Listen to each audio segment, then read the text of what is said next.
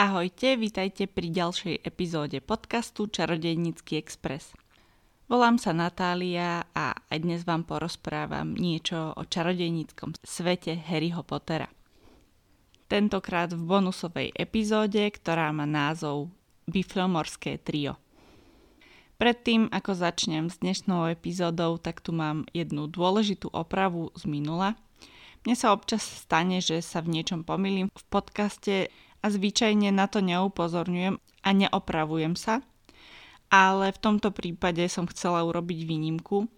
V minulej epizóde o filme som spomínala, že Harry u Borgina a Burka videl zafírový náhrdelník, ktorý bude dôležitý v šiestom filme. Tak to mal byť opálový a nie zafírový. Neviem, ako sa mi to poplietlo, ale teda ospravedlňujem sa za túto chybu. Minulá epizóda bola posledná týkajúca sa druhej knihy, respektíve druhého filmu. A teraz by sme teda mali prejsť na tretiu knihu Harry Potter a väzen z Azkabanu, na ktorú sa ja osobne veľmi teším. Ako zvyčajne si ale medzi knihami dám trošku prestávku a mám pre vás pripravených pár bonusových epizód, kým sa pustím do tých kapitolových. No a dnes je jedna z nich, kedy som si pripravila niečo o biflomorskom triu, tak ako ho vnímam ja. Možno sa mnohí pýtate, čo je to biflomorské trio a kto je v biflomorskom triu. Tak v Harry Potterovi je veľa kamarátstiev, ktoré sú v trojciach. V prvom rade máme našu hlavnú trojcu, ktorej sa vo fandome začalo hovoriť aj Golden Trio alebo Zlaté trio, čo sú samozrejme Harry, Ron a Hermiona. Máme tiež tzv. strieborné trio alebo silver trio. To je Neville, Ginny a Luna. No a napríklad aj v Slizoline majú trojcu kamarátov Draco, Krep a Goyle. V Chrabromile je ďalšia výrazná kamarátska trojca Fred a George Weasleyovci a Lee Jordan. No a to biflomorské trio, ktoré ja vnímam ako trio, aj keď nie je to nejaké univerzálne príjmané, sú Ernie Macmillan, Hannah Abbottová a Justin Finch Fletchley. Práve preto, že títo traja sú najviac spomínaní v druhej knihe, alebo teda dosť podrobne spomínaní práve v druhej knihe, tak som sa rozhodla túto biflomorskú epizódu spracovať práve po druhej knihe ešte predtým, ako som mala podcast a spisovala som si nápady na epizódy, tak e, táto o biflomorskom triu bola na zozname. Ani neviem prečo, ale od začiatku som chcela spracovať týchto troch dokopy, takže dnes prišiel konečne ten čas. Ernie, Hannah a Justin nie sú rovnomerne zastúpení v knihe, respektíve spomínaní v knihe. A asi každý z vás má nejaké poradie dôležitosti pre tieto postavy, ak vôbec viete, o kom je reč. Ale teda neobjavujú sa veľmi často a často ich vidíme najmä na vyučovaní a veľmi málo mimo vyučovania. A na vyučovaní ich vidíme najmä na herbológii, ktorú majú teda chrabromilčania spolu s biflomorčanmi. Mimo vyučovania stretávame túto trojcu najmä na stretnutiach Dumbledorovej armády v 5. knihe. A ja sa teda najskôr v tejto epizóde pozriem na to, čo robia tieto postavy v jednotlivých ročníkoch, alebo kde sa s nimi stretávame v jednotlivých ročníkoch. A potom prejdem na ich osobné profily a trošku rodinné pozadie. A takisto prejdem tým, aké biflomorské vlastnosti majú tieto jednotlivé postavy a teda či boli správne zaradení do Biflomoru a úplne na konci spomeniem, prečo si myslím, že práve títo traja sú kamaráti a čo ich k sebe viaže. V prvom ročníku sa s týmito troma takmer nestretávame, respektíve máme spomenutých dvoch z nich, a to Justina Finch Fletchleyho a Hanu Ebotovú, a to pri zaraďovaní do fakult. Obaja sú teda zaradení do Biflomoru a to je prvá a jediná zmienka o týchto biflomorčanoch v prvej knihe. Ako som ale povedala, už v druhej knihe sa dostávajú dosť do centra pozornosti a to vďaka tomu, že Chrabromil a Biflomor majú spolu hodiny herbológie. Práve na herbológii sa Justin Finch Fletchley zoznámi s Harrym a vyjadrí obdiv k Lockhartovi. Toto bude asi trochu kontroverzná časť môjho rozprávania, ale na viacerých zdrojoch fanúšikovských som zachytila, že toto môže byť indícia toho, že Justin Finch Fletchley má byť gay postava. Ale mne sa toto zdá ako strašne málo na to, aby som usúdila, že je gay.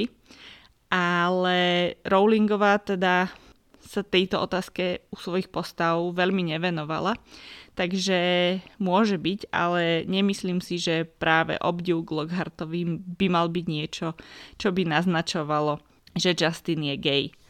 Ale teda našla som to ako jednu z fanúšikovských teórií. Justin pri tomto stretnutí s Harrym spomenie, že bol zapísaný na Eton, čo je teda prestížna muklovská stredná škola, čím sa u Harryho prezradí ako čarodejník z muklovskej rodiny. A po skamenení pani Norisovej sa Harry mu vyhýba a doslova pred ním uteká, pretože tak ako mnohí iní verí, že Harry je ten, kto útočí a že je to Slizolinov potomok. Ďalšie stretnutie, ktoré je dôležité medzi týmito dvoma postavami, čiže medzi Harrym a Justinom, sa uskutoční v klube duelantov, kde Justin bojuje alebo je vo dvojci s Nevillom, ale keď Draco Malfoy vyčaruje hada, had sa pokúsi zautočiť na Justina a práve Harry ho zastaví parselčinou. Pre viacerých vrátane Justina to ale zapadlo do podozrenia, že Harry je potomok a že sa snažil zautočiť na Justina a huckal hada proti nemu. A Harry sa to snažil Justinovi vysvetliť, respektíve chcel to Justinovi vysvetliť, ale práve vtedy, keď mali mať spolu herbológiu, tak sa kvôli počasiu zrušila a Harry sa teda rozhodne, že ho ide hľadať v knižnici, že možno tam trávi tú novonadobudnutú voľnú hodinu čo je mimochodom pri Biflomorčanovi asi celkom rozumný odhad, keďže jedna z ich hlavných vlastností je to, že tvrdo pracujú, takže voľnú hodinu by pravdepodobne využili na štúdium. Justina ale v knižnici nenájde, pretože Justin sa na radu Ernieho Macmillana schováva pred Harrym na internáte v Bystrohlavskej veži, kde samozrejme Harry sa za ním nemôže dostať respektíve aspoň tak mu to poradil Ernie. No a v knižnici Harry síce nenájde Justina, ale nájde tam zvyšok biflomorského tria a aj ďalších biflomorčanov. Ernie vysvetľuje všetkým ostatným, že Harry je Slizolinov potomok a teda dosť oduševnene o tom presvieča aj ostatných. A Hanna sa pokúsi trochu zastať Harryho, kde kde spomína, že predsa porazil temného pána, tak asi nebude zlý, ale Ernie si ide svoje. A Harry v knižnici konfrontuje Ernieho, pohádajú sa a odíde. Toto je vôbec prvá scéna z knihy, kde sa objavuje postava Ernieho Macmillana. A po ceste z knižnice Harry narazí doslova na skameneného Nika a Justina. Od tejto chvíle sa teda Justin v knihe objavuje najmä ako jeden z tých, ktorí sú skamenení, čiže objavuje sa jeho meno, ale do deja extra nezasahuje, respektíve vôbec. A vzťah Harryho s Hanou a Ernym sa logicky zhoršil, ale zmena nastala znova k lepšiemu po skamenení Hermiony, kedy Ernie uznal, že asi by Harry nezautočil na svoju najlepšiu kamarátku a Ernie sa Harrymu ospravedlnil. No a potom, ako Mandragory dozreli a Justinovi bola vrátená jeho pôvodná podoba, tak aj Justin sa Harrymu ospravedlní. Tretí ročník je z pohľadu bifleomorského tria znova slabší, ale máme tu jednu zaujímavú scénu s Hanou, kedy tak trochu zahviezdila, pretože keď sa študenti na herbológii bavia o tom, ako sa asi Sirius mohol dostať do hradu, tak jej vysvetlenie je také, že Sirius sa vie premeniť na rúžový krík a tak sa schováva pred odhalením. Nie je to síce pravda, ale zase to, že sa Sirius vie na niečo premeniť a tým sa skrýva, nie je úplne mimo, pretože vieme, že Sirius sa menil na psa.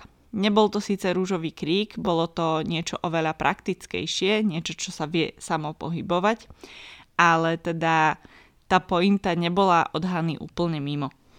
Toto je aj taký jemný náznak, že Hanna má možno dobrý vzťah k herbológii, a to je možno niečo, čo ju spája aj s jej budúcim manželom, ku ktorému sa dostanem neskôr. Ernieho máme letmo spomínaného v tejto knihe tiež ako študenta, ktorý chodí na hodinu Život a zvyky muklov a tam chodí s Hermionou. A práve on Ronovi povedal, že na život a zvyky muklov chodí aj Hermiona, že nevynechala žiadnu hodinu, čo ale Ronovi nedáva zmysel, lebo sa to prekrýva s hodinami, na ktoré on chodí s Hermionou, takže je z toho celý zmetený. V štvrtom ročníku sa znova trošku viac dopočujeme o bifľomorčanoch a to napríklad tak, že Harry, Ron a Hermiona stretnú Ernieho na svetovom pohári v Metlobale, ale taktiež preto, že vzťahy medzi Bifľomorčanmi a Harrym sa znova pokazili, pretože Harry bol na Halloween vybratý ako druhý rockfordský šampión popri Cedricovi Digory. Cedric Diggory bol z Biflomoru a Biflomor, ktorý je často prehliadaný, často si robia ľudia srandu z Biflomorčanov, konečne mal zažiť nejakú slávu a mal mať nejakého hrdinu, ale Harry musel ukradnúť Cedricovi pozornosť a za to sa veľmi hnevali na ňo aj Ernie, aj Hannah a aj Justin. Ernie a Justin sa na herbológii prestanú s Harrym baviť a viackrát vidíme Ernieho a Hanu ako napríklad vo Veľkej sieni alebo v Rockville trávia spolu čas a pritom nosia na habitoch odznaky na podporu Cedrika Digoryho a uražajúce Harryho Pottera. Po tragickom závere trojčarodejnického turnaja sa vzťahy Ernieho, Justina a Hany k Harrymu zase zlepšia a zase ich vidíme trošku viac – v Harryho prítomnosti. Na začiatku 5. ročníka sa dozvieme, že Ernie a Hannah sa stali prefektmi Biflomoru a Ernie, Hannah aj Justin sa všetci traja pridali k Dumbledorovej armáde. Vyplýva z toho teda, že verili Harrymu a aj Dumbledorovi, že Voldemort sa vrátil a Ernie dokonca verejne vyhlásil podporu Harrymu a Dumbledorovi po hodine herbológie, keďže on mal rád veľké výrazné gestá, tak toto bolo jedno z nich. A piatý ročník je tiež ročníkom uh, VČU, alebo teda skúšok VČU, ktorý zasiahol hlavne Hanu. A Kamarátstvo s Erným jej asi neprospelo k lepšiemu zvládaniu stresu pred skúškami.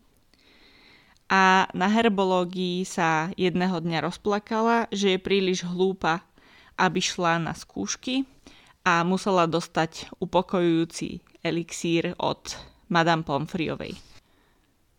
To, že jej kamarátstvo s Ernym neprospievalo, som myslela tak, že Erny kade chodil, tade rozprával, že sa učí 8 až 10 hodín denne na skúšky a všetkých ostatných sa pýtal, či sa učia viac alebo menej.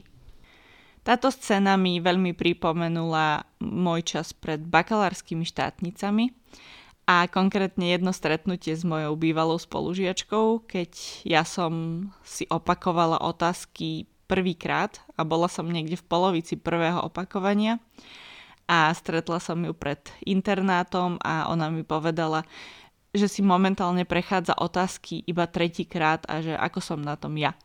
Takže ona bola môj Ernie a ja som nebola Hana, lebo teda nerúcala som sa z toho, ale príjemné to teda nebolo.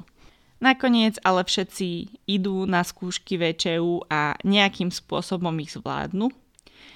O Ernym vieme, že minimálne veľmi dobre zvládol elixíry, keďže zrejme dostal známku vynikajúci a ako jediný z Biflomoru pokračoval na elixíroch aj v šiestom ročníku. A keďže tam neprišiel nepripravený ako Harry a Ron, tak zrejme vedel, že bude chodiť na elixíry a teda dosiahol známku, ktorú predtým vyžadoval Snape, čiže vynikajúci. A je teda jediný z Biflomoru, kto pokračuje. Nehovorím, že tam nebol ešte niekto, kto by dosiahol takýto výborný výsledok a rozhodol sa nepokračovať, ale teda asi keby ste mali vynikajúcu s elixírov, tak by ste pokračovali. Tým sa Ernie zase viac objavoval pri Ronovi, Harrym a Hermione, pretože stoly na elixíroch boli spravené tak, že študenti pracovali v štvoriciach a štyria ľudia pracovali pri jednom stole, takže Ernie sa pridal k týmto trom chrabromilčanom. Hane sa až tak nepodarila skúška z VČU, teda praktická skúška VČU z transfigurácie – kde premenila omylom Fredku na krdel plameniakov a kvôli tomu musela byť skúška prerušená, kým sa podarilo všetky plameniaky zahnať a zbaviť sa ich.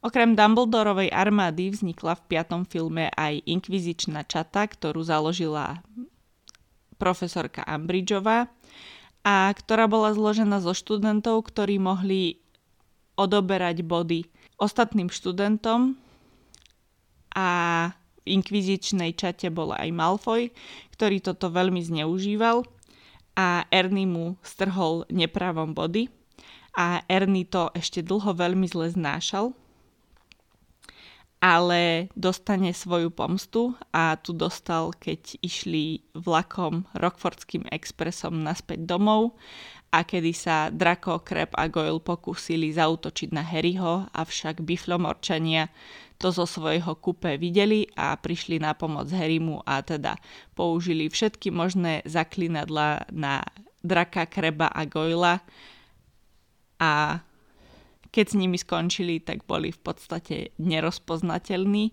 takže z toho sa Ernie veľmi tešil. Na tomto bránení Harryho vo vlaku sa zúčastnili teda aj Hanna a Justin. Šiestom ročníku, ako som už spomínala, sa Ernie na elixíroch pridal Gronovi, Harrymu a Hermione. A s Ernym sa stretávame aj na premiestňovaní, ktoré Erniemu už išlo menej. A keď sa sústredil na premiestňovanie, tak spravil piruetu a skočil do svojej obruče, do ktorej sa mal primiestniť. A myslel si, že si to nikto nevšimol, ale videl to Seamus Finnegan a ten ho teda dosť nahlas vysmiel.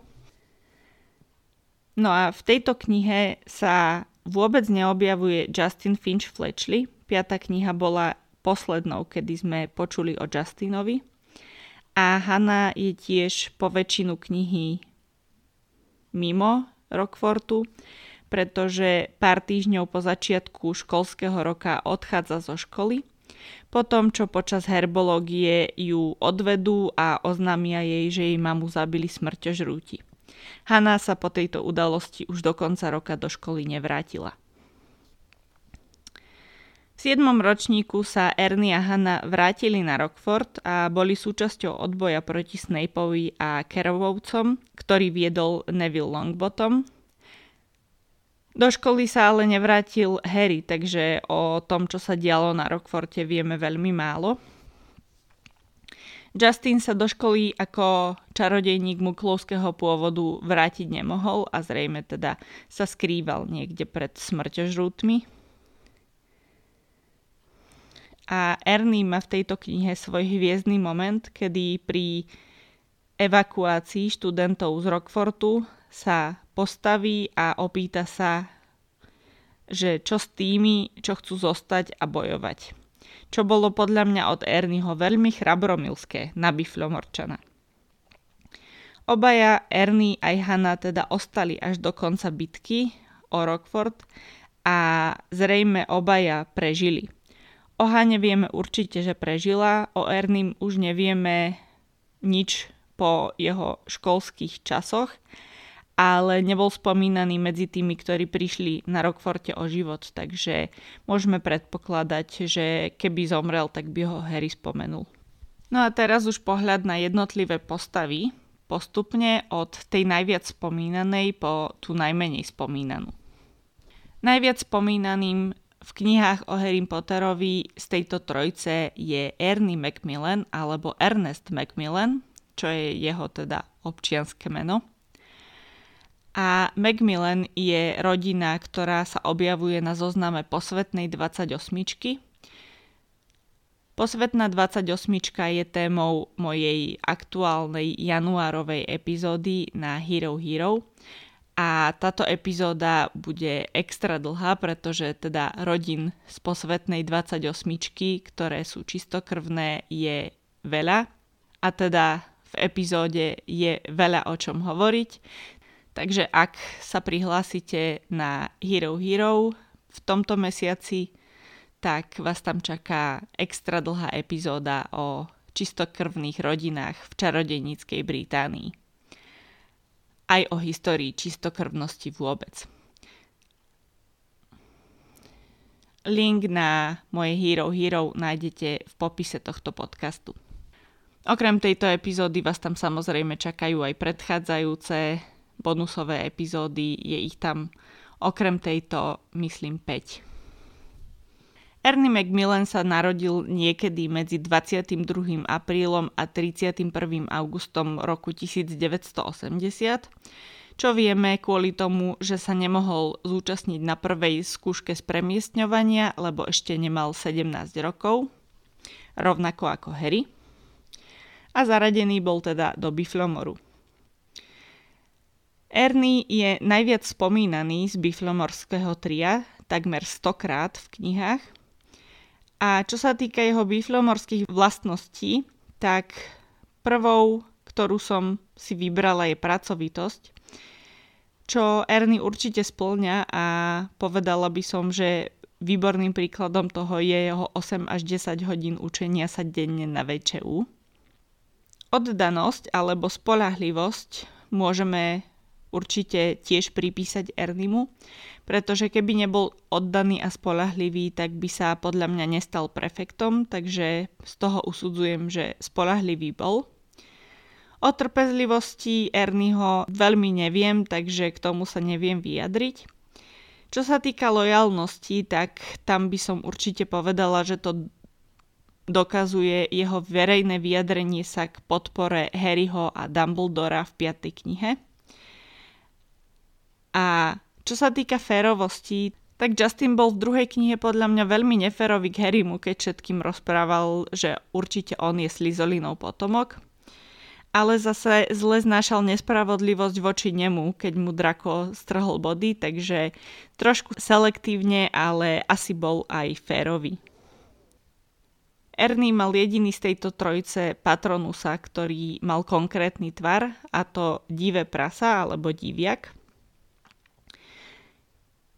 jeho fyzický opis je taký, že mal blond vlasy, bol trošku pri sebe a pri sústredení menila jeho tvár farbu na tmavo-rúžovú. Čo sa týka Ernestových povahových vlastností, tak je podľa mňa trochu namyslený, dosť odvážny, takisto priamy, ale robí aj rýchle hodnotenia, ktoré nevždy sú podložené nejakými reálnymi faktami. Takisto mal podľa mňa Ernie vodcovské sklony a teda aj nejaké schopnosti, keďže sa zdá, že biflomorčania ho do určitej miery nasledovali, aspoň v rámci jeho ročníka. A čo sa mne na ňom páčilo, bolo to, že si vedel priznať chybu. To v prípade Harryho v druhom ročníku. A takisto že napriek tomu, že je z rodiny, ktorá je na zozname posvetnej 28 tak nemal žiadne predsudky voči čarodejníkom muklovského pôvodu, aspoň teda žiadne neprejavoval a jedným z jeho najlepších kamarátov bol Justin Finch Fletchley, čarodejník muklovského pôvodu. Z toho, čo som sa dočítala a napočúvala pri príprave tejto epizódy, som zistila, že Ernie je dosť neobľúbený u fanúšikov Harryho Pottera a dokonca som našla jednu epizódu podcastu, ktorej názov bol niečo v zmysle Je Ernie Macmillan psychopat? Takže to sa mi zdá trošku prehnané a ja teda voči nemu nemám takéto negatívne pocity. Čo sa týka jeho slabého momentu, tak to bolo určite, keď hecoval proti Harrymu v druhej knihe, bez dôkazov. Jedna vec je podozrievať ho, ale teda snažiť sa šíriť túto myšlienku bez akýchkoľvek dôkazov sa mi zdá ako veľmi nepekné od Ernieho ale teda za jeho pozitívny, najpozitívnejší moment považujem to, keď sa opýtal pred bojom o Rockford, či môže ostať bojovať. To bolo za mňa veľmi silné.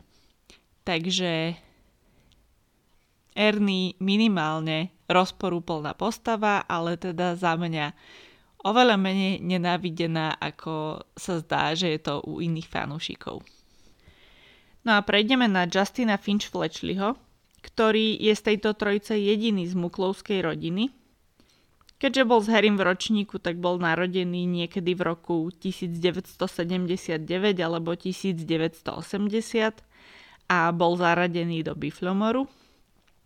V knihe je spomenutý 50 krát, ale väčšina z toho iba počas toho, ako bol skamenený, takže nie je až takou dôležitou postavou a z jeho fyzického opisu vieme iba, že mal kučeravé vlasy.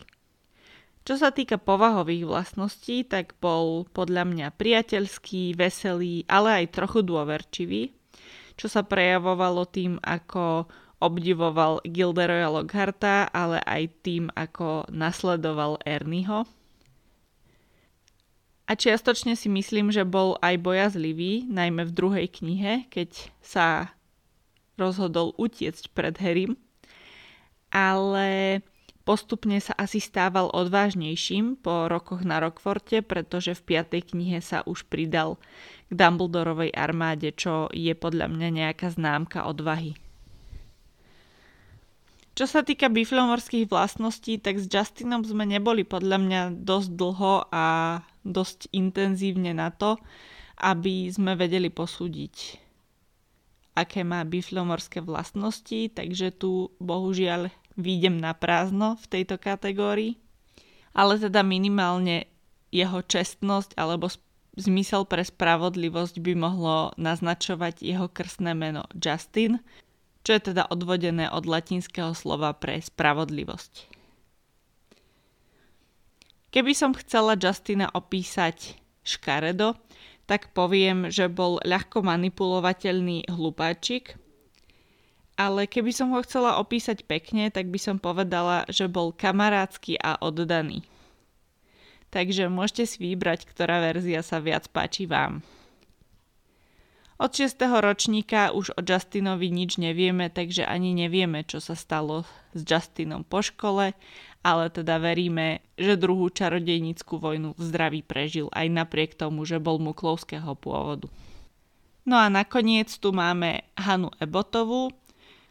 Ebot je tiež jedno z mien, ktoré sa objavuje na zozname posvetnej 28, ale Hanna bola v poznámkach Rowlingovej uvádzaná ako polovičná, čiže možno jej mama bola mukelka alebo minimálne čarodejnica z muklovskej rodiny, čo by aj vysvetľovalo, prečo ju zabili smrťožrúti.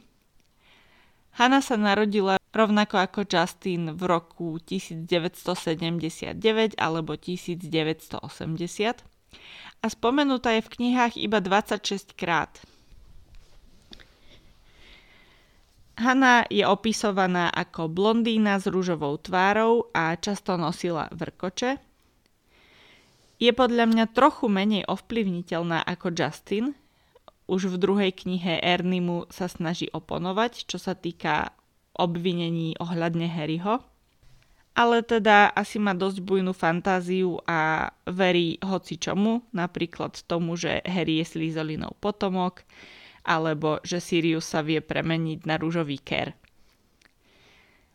Z toho, ako ja čítam Hanu, tak Hana si podľa mňa veľmi málo verí a nezvláda dobre akademický tlak.